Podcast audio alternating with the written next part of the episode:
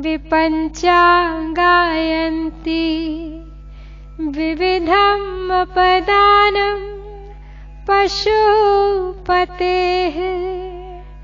त्वयारब्धे वक्तुम् चलितशिरसा साधु वचने तदीयैरमाधुर्यैरपलपिता तन्त्री कलारमा निजां वीणा, वाणी निचुलयति चोलेन निभृतम् शम्भो पराक्रम, सरस्वती जब करती है वीणा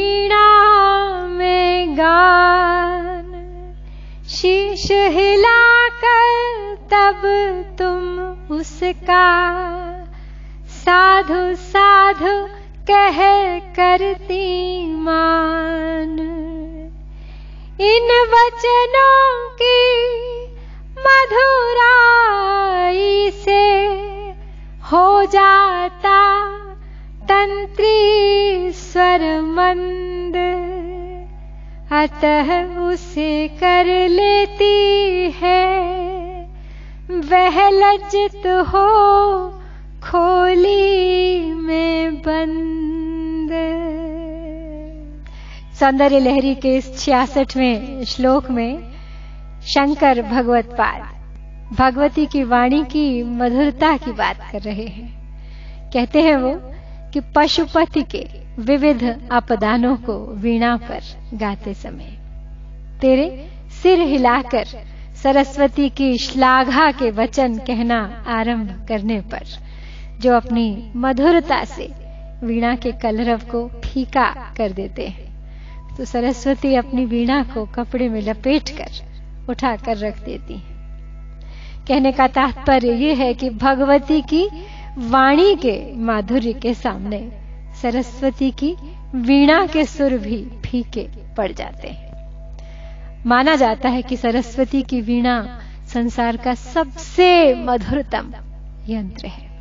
और उससे उभरने वाले सुर किसी को भी भाव विभोर कर सकते हैं। तो हो यही रहा है। भगवती सुन रही हैं सरस्वती की वीणा के सुर और उनके स्वरों में पशुपति के विविध अपदानों को। अर्थात उस परम शक्ति, उस महाशक्ति महादेव के भूले हुए लोकोपकारों की गाथा, माँ सरस्वती ज्ञान की, कला की, संगीत की देवी हैं। और वो जब अपनी मधुर वीणा के सुरों के साथ अपने सुर मिलाकर भगवान शिव की प्रशंसा कर रही हैं और पराशक्ति उसे ध्यान से न केवल सुन रही हैं और अपना सिर हिला रही हैं, बल्कि अपने शब्दों से सराह रही हैं सरस्वती के इस प्रयास को, उन शब्दों के अर्थ को, उनकी वीणा के संगीत को। लेकिन जब माँ पराशक्ति अपने मुख से उनकी प्रशंसा करती हैं और सरस्वती के कानों में उनकी वाणी जो रस घोलती है, वो सरस्वती के अपने सुरों को, उनकी वीणा के सुरों को भी मात कर देती है। लज्जित हो सरस्वती अपनी वीणा को पुनः कपड़े में लपेट कर रख देते हैं। और बस केवल चाहती है कि वही एक अद्भुत वाणी उनके कानों में रस घोलती रहे। इस श्लोक का एक और अर्थ भी लिया जा सकता है कि माँ पराशक्ति से ऊपर कोई नहीं।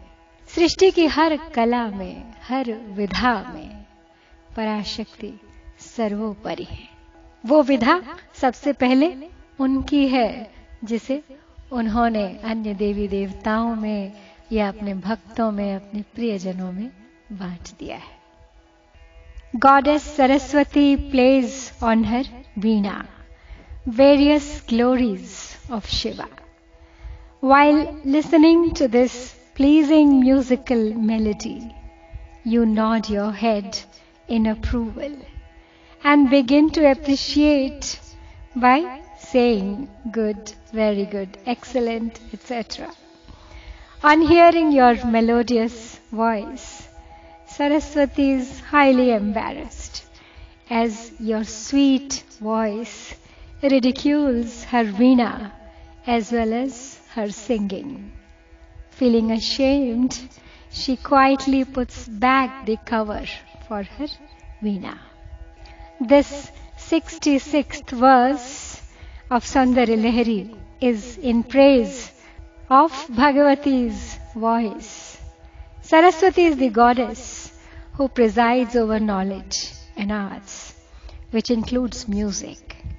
Being the goddess of music, Saraswati sings various glories of Shiva, and while singing, she also plays her veena. Parashakti is carefully listening to her music and being happy with her songs and melody. She openly appreciates both the meaning and the melody of Saraswati's songs by not only nodding her head in approval, but also by saying good words of appreciation about her. When Saraswati heard her voice, she felt ashamed as her voice was much more melodious and sweeter than her singing, and the melody of her veena. Unable to bear this humiliation, she stood up and covered her veena and kept it back in its case. An important aspect of this verse, which is subtly conveyed, is that one need not worship any other gods or goddesses if one wholeheartedly worships Parashakti, who encompasses every aspect of creation. आइए अब नौ बार पुनः इस श्लोक की आवृत्ति करते हैं और आज का जप संपन्न करते हैं विपंचा गायन्ति विविधम् अपदानं पशुपतेः त्वयारब्धे वक्तुं चलितं शिरसा साधु वचने। तदीयैर माधुर्यैरपलपिततन्त्री कलरवा निजां वीणां वाणी निचुलयति चोलेन निभृतम्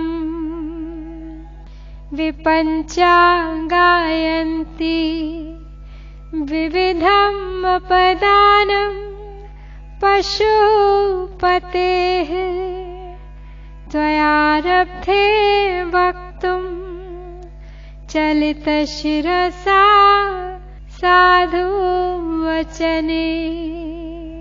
तदीयैरमाधुर्यैरपलपित तन्त्री कलारवा निजां वीणा वाणी निचुलयति चोलेन निभृतम् विपञ्चा गायन्ति।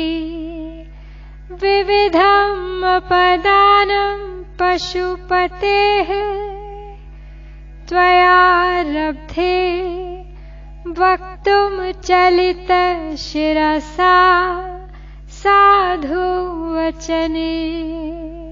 तदीयैर माधुर्यैर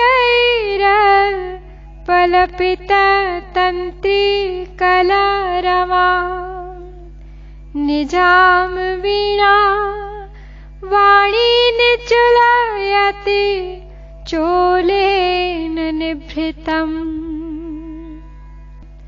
विपञ्चा गायन्ति विविधम् अपदानं पशुपतेः त्वयारब्धे वक्तुं चलितशिरसा साधु वचने तदीयैरमाधुर्यैर पलपित तन्त्री कलरवा निजां वीणा वाणी निचुलयति चोलेन विपञ्चा गायन्ति विविधम् अपदानम् पशुपतेः। त्वयारब्धे वक्तुम् चलित। शिरसा साधुवचने। तदीयैरमाधुर्यैरपलपित तन्त्रीकलरवा निजां वीणां वाणी निचुलयति चोलेन निभृतम् विपञ्चा गायन्ति विविधम् अपदानम् पशुपते त्वयारब्धे वक्तुम् चलित शिरसा साधुवचने। तदीयैर्माधुर्यैरपलपित तन्त्रीकलरवा निजां वीणां वाणी निचुलयति चोलेन निभृतम् विपञ्चा गायन्ति विविधम् अपदानम् पशुपतेः त्वयारब्धे वक्तुम् चलित शिरसा साधुवचने तदीयैर माधुर्यैरपलपित तन्त्रीकलरमा निजां वीणां वाणी निचुलयति चोलेन निभृतम्। विपञ्चा गायन्ति। विविधम् अपदानं पशुपतेः।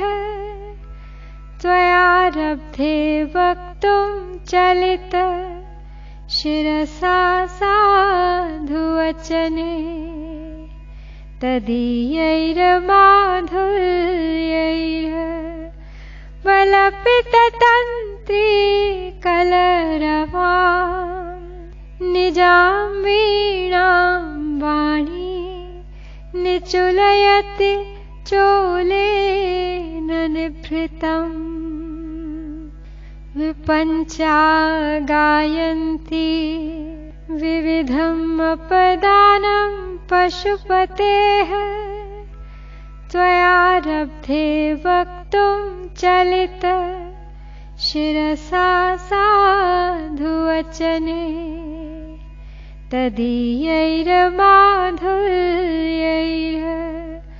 बलपिततन्त्रीकलरवा निजां वीणां वाणी निचुलयति चोलेन निभृतम्